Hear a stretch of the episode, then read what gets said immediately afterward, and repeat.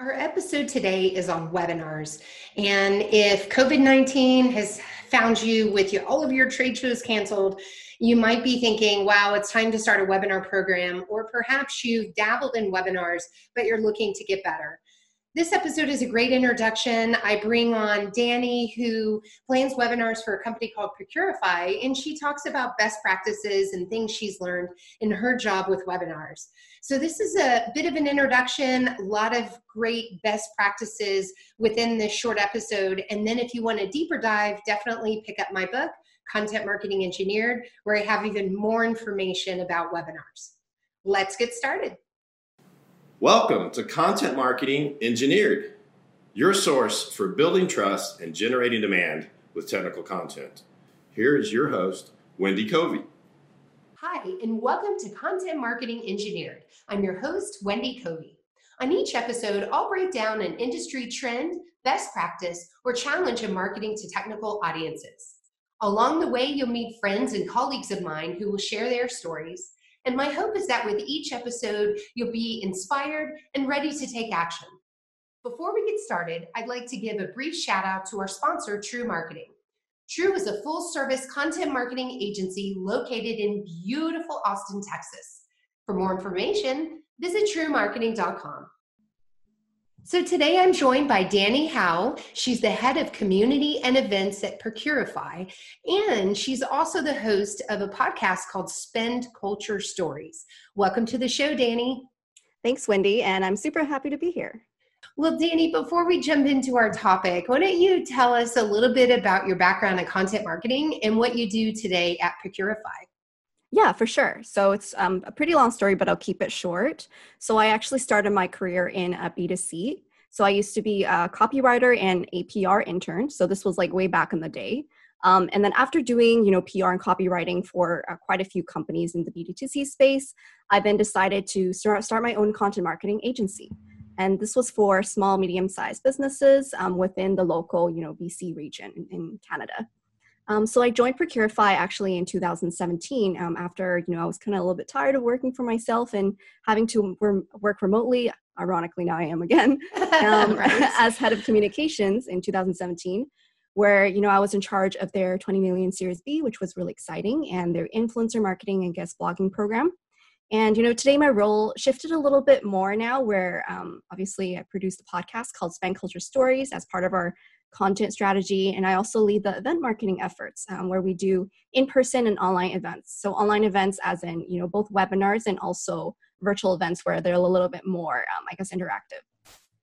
You know what? Your job is near and dear to my heart because one of my first roles as a professional was as an events coordinator, and I planned all the trade shows and seminars and conferences. And then, and this will date me, when the internet came along, all of the traditional medias, such as events and advertising and PR, adopted their online counterparts. And so webinars became my responsibility as well. So I've been producing webinars since the 90s and am a huge believer in this channel. So I'm so excited we're talking about this today and nice. how to maximize this, this channel and make it work for you. Totally. Yeah. So let's just dive into the topic then. I know you've found webinars to be a great lead generator. So why do you think that is? Yeah. So let's just talk a little bit more about the timing right now, since it's super relevant. COVID-19 right. has really, reduced conferences and in-person networking events. I think all the major conferences, at least in tech, in the space where I am, have all been canceled, and people still want to be able to network. People still want to be able to level up their knowledge in particular fields. And now that there's an urgency surrounding those challenges when there's a downturn, right? So business professionals are like, oh my God, what do we do now? How do we learn from other people when we can't meet in person? So that's where, online events, where webinars really come in. And even if we weren't in a downturn, I feel like it's still such a great channel because when done right, webinars can be highly interactive and you can get a lot of intent data from the actual event. And you can also tell whether people are engaged depending on their responses to polling, for example, and also having like a clear lead follow-up journey. So there's a lot of, hidden opportunities there. Well, I'm glad you brought up intent data and that sort of thing, because oftentimes, you know, high level, I focus on, wow, look at the cost per lead difference between a physical event and an online event. And, that's true too. Yeah, but then there's all these other things that you can measure that really are different than a face-to-face event too. So yeah, the technology's changed quite a bit. Let's talk about how to optimize the actual webinar experience if you're a company looking to either improve or put these on for the first time. So one of the first things you might think of is what should I stage a webinar about, and what types of speakers should I include? So let's talk about that. Yeah, for sure. So I don't see webinars any different from any of the other types of pieces of content. So you got to really ask yourself, like, what is the goal of this particular piece of content / webinar? So is it to really just bring awareness to your brand, or are you trying to really help the audience solve a particular problem that they might have? Or is this more of like a product related webinar where you're showing, you know, the value of your product or service in a way that is really actionable for them to really want to buy your product? So there's different, obviously, types of webinars, and you have to think about where in the content funnel does this fall. So I can talk a little bit about like three main types. One is, you know, obviously the awareness building webinar. So this one is normally about like industry trends, having a few influencers talk about their opinions in the space. Another type is when you want to bring awareness to a problem. So obviously with COVID-19 and a downturn at Procurify, a lot of us are talking about control in the crisis, you know, cash flow, how do you plan for the future? So that's like super problem aware, and that allows people to realize, oh, we might need a solution to these problems. And that leads to the last funnel, right? Where how does your product actually solve problem X? Yeah, the urgency of a situation like this definitely lends itself well to webinars. And you can spin them up so quickly to address those problems that are pressing or new in the news. So great point there. How about speakers? What types of people are good at being a presenter on a webinar? Is it any different? Yeah, for sure. So I like to look for two types of speakers. One being, you know, more the analyst side of things. These people normally are really good at interpreting data. They already know what's kind of going on in industry. So they're kind of like the industry know-it-alls, so to speak. And then another type of speaker that I love getting are just the very passionate influencers. So these people may not be experts, but they're really great moderators. They're really great hosts, and they have a huge network. So once you kind of involve them in the webinar and, you know, you involve them as a partner, they're also more willing to share them with their brand. And you can really have a partnership that really is a win-win for everybody. Boy, perfect. And I would add to that also, a lot of times for True Marketing clients, we'll have co-marketing opportunities with, say, a solution provider and a product vendor. And so it's nice to co-produce a webinar where you have a speaker from each, and you leverage both databases and, of course, credibility from both companies to strengthen a message. Totally. Especially, you know, the sweetness of like a lead sharing program. They love that, you know? Absolutely. How about promoting your webinar and getting people to attend? What tricks do you have up your sleeve for that? Yeah, so you kind of actually stole one of my responses, which is if you have partners on board, definitely leveraging their channels. So depending on like who you have on board, whether it be an individual or maybe like a company sponsor for the webinar, making sure that you set expectations early on. Like, hey, how much reach do you have with your social media? How big is your email list? Are you able to send, let's say, 1 email or 2 emails? You can obviously, you know, talk about that a little bit. So with your partner's channels, first of all. And the second part, obviously, is like the earned media. So this is like, for example, if you want to pitch it to a few publications, especially when this is like a trending webinar, right? Where it's like, oh, what should we do with the downturn? Sometimes journalists will actually mention that, where they're like, tune into this webinar to hear from influencer A, influencer B, that gets you some press.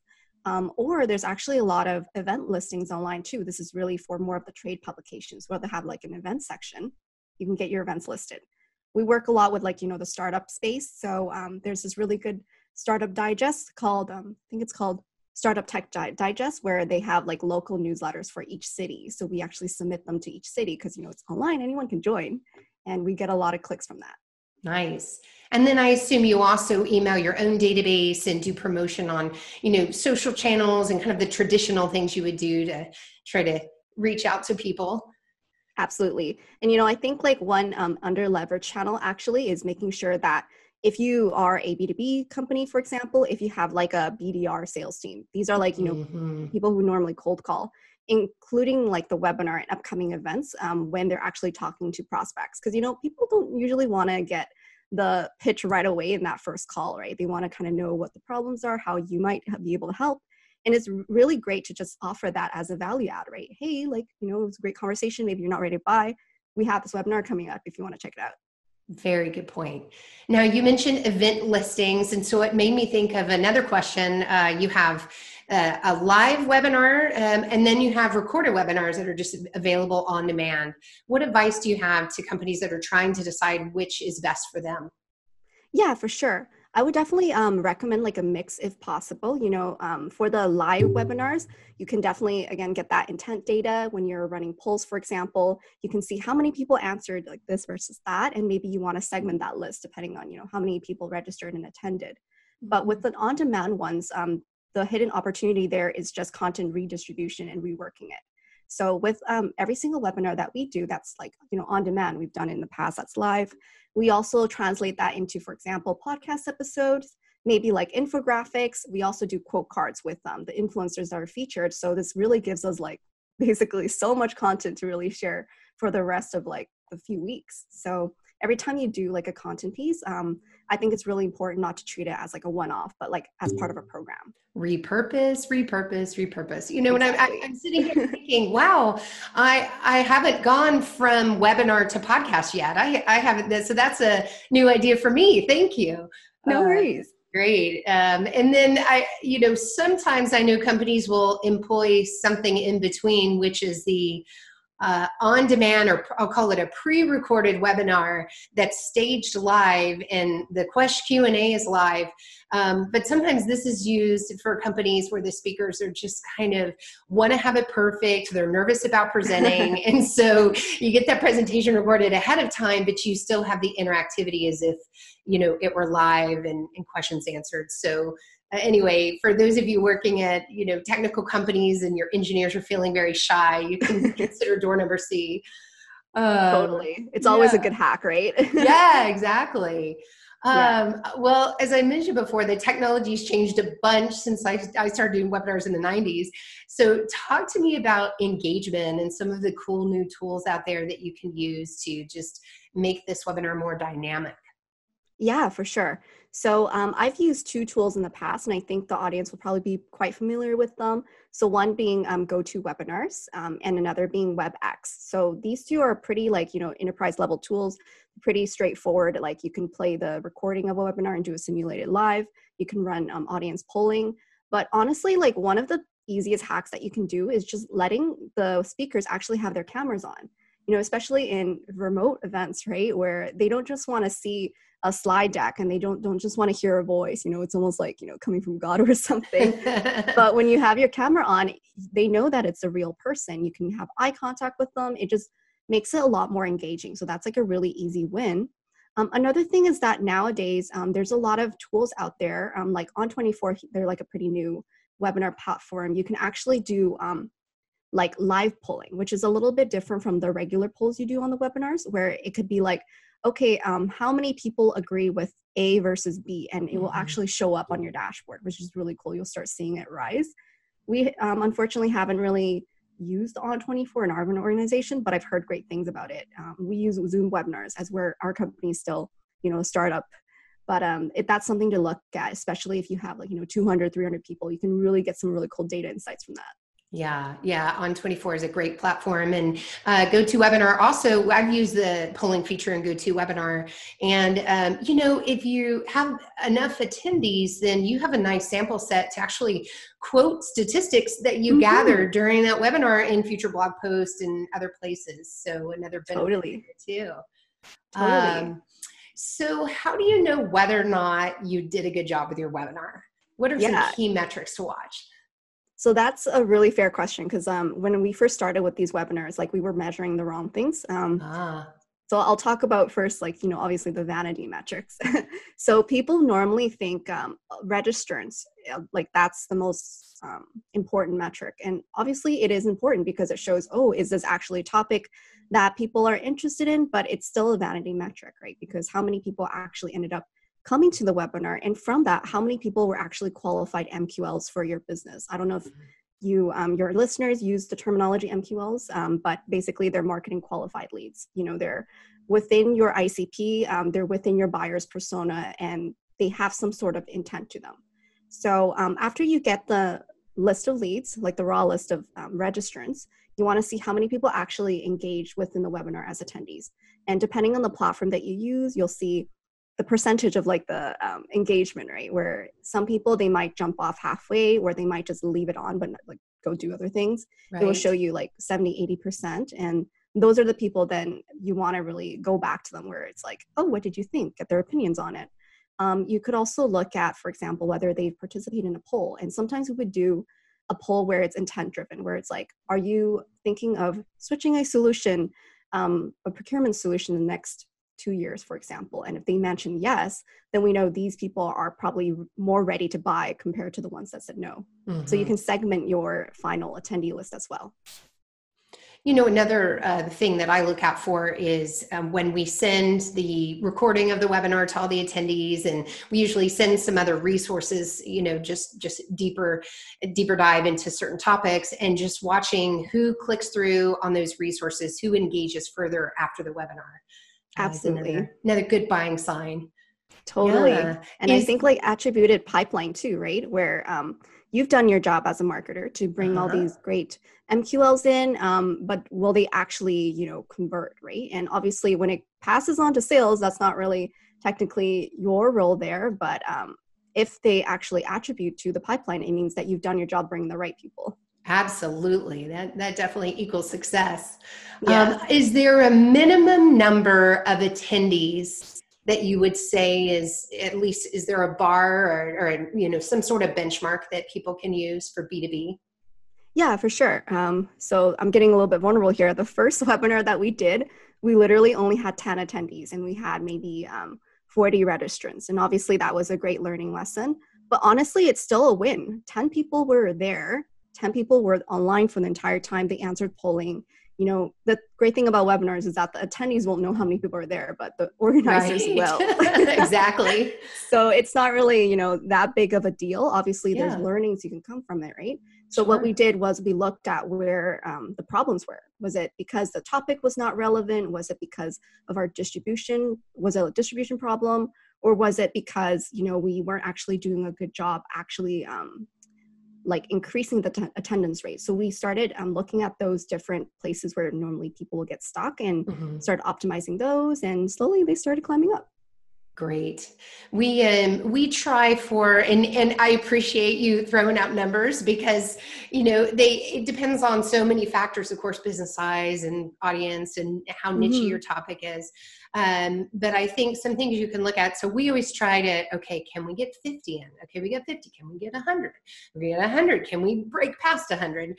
And, you know, and so you'll understand, I think, each of you individually from your own databases, and whether not it's co-marketing, where that, you know, what that threshold should be that you call successful. But like you said, and did we retain them? You know, they actually attended, but how long did they stay? And did they click through? And all these things that we talked about previously, it really makes up the full picture of whether or not it was successful, not just that registered number. Totally. It's also consistency, right? Like, I think if you only run like one webinar, and then the next one you run is like in 3 months, your lead database is just kind of like waiting. They're like, oh, when's the next one? But then you don't give it to them. How are they going to be able to stay engaged? How do they know if this is like a program that they always want to be a part of, right? So it's important. Absolutely. Well, gosh, this is great advice on webinars and for somebody to get started. Let's switch gears real quickly. I would love to hear more about your podcast. I can't wait to go give it a listen. So again, it's called Spend Culture Stories. So what is it that you focus on? Yeah, for sure. So this is a little bit out of the left field, I think, for a lot of your listeners. But basically what we do is we want to tell them vulnerable and challenging conversations when people, organizations, and money meet. So we talked to a lot of CFOs, a lot of accounting leaders, founders too, in earlier stage startups on how to actually best manage your cash and also your organization. Because, you know, when people kind of work within organizations, there's always some culture conflicts, and also the culture of the company really comes from the top down, right?